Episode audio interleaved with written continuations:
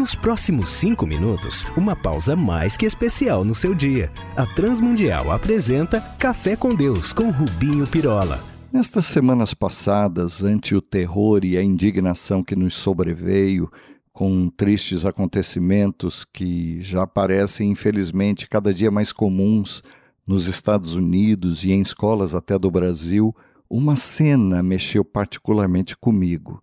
O desfile de orgulhosos pais que perderam os filhos em ações suicidas pela sua fé num país do Oriente vindo pela TV. Eita, que este café começou amargo. Mas verdade seja dita, também eu ando assustado com essas coisas.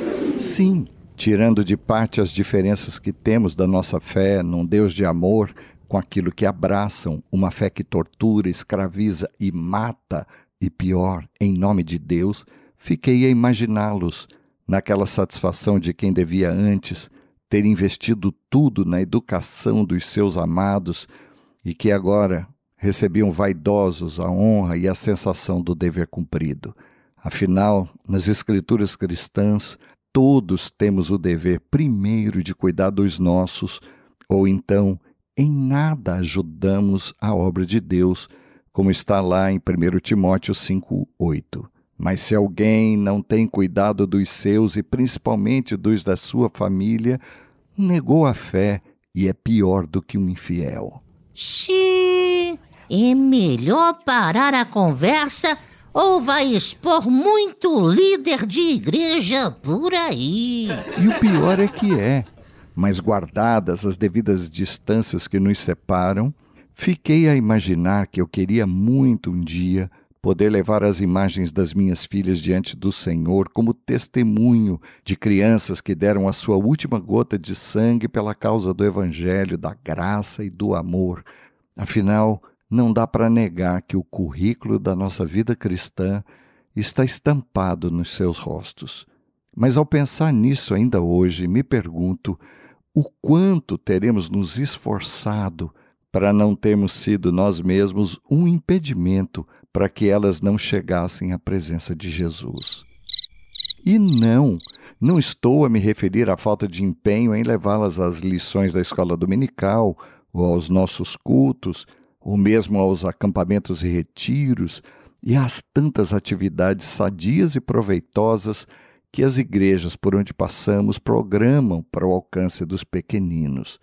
Eu me refiro às vezes em que elas, ainda pequenas, ouviram da nossa boca, na hora dos temporais que vieram contra a nossa casa, o lamuriar contrastante de quem, diante dos irmãos e da igreja, proclama sempre confiar na boa e fiel mão do Pai, a bombardear-lhes a fé no refúgio do Senhor.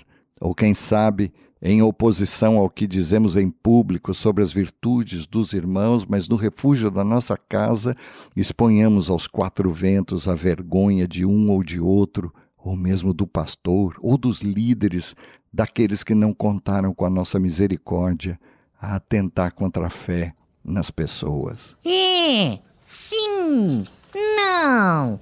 Rapá, não era melhor mudarmos de assunto? Você está a esvaziar o café. Sim, para impedir as crianças de chegarem a Jesus, não é preciso muita coisa. Não, senhores, basta-lhes a nossa incoerência. Basta-lhes apresentarmos um modelo de cristianismo apenas retórico, de discurso, da garganta para fora, sem uma prática coerente, sem uma alma transformada por essa fé professada. Jesus nos alertou para que não fôssemos pedra de tropeço aos pequeninos, mas, como disse, impedir uma criança de vir a Ele é mais fácil do que se imagina. Para escandalizá-las na fé, basta não tomarmos o remédio que nós, pais, lhes receitamos. Pensando melhor e sendo fiel ao texto acima, não é o diabo que atravessa no caminho dos nossos filhos a constrangê-los e a impedi-los de chegarem à presença de Jesus. Esta advertência de Cristo é para nós, é para mim. Agora que as minhas filhas já saíram de casa, que já ganharam as asas da maturidade, só me resta orar e confiar na graça superabundante de Deus. E sonhar com o dia em que eu e todos e cada um de nós, pela Sua graça, levarmos os nomes dos nossos filhos e apresentá-los como um testemunho de fé diante do trono. Está alguém ainda aí a me ouvir? Vamos falar com Deus. Pai, por misericórdia clamamos que nos perdoes e que salve as nossas crianças, tenham elas a idade que tiverem e que sejamos atentos à sua educação e ao nosso testemunho perante elas e o Senhor. Por Jesus pedimos-te. Amém. Olá, amigos. Escrevam para a RTM aqui ou lá em Portugal, trazendo a sua dúvida, sugestão, crítica, para que os possamos servir ainda mais. Um abraço nosso, meu e de toda a equipe que prepara este café.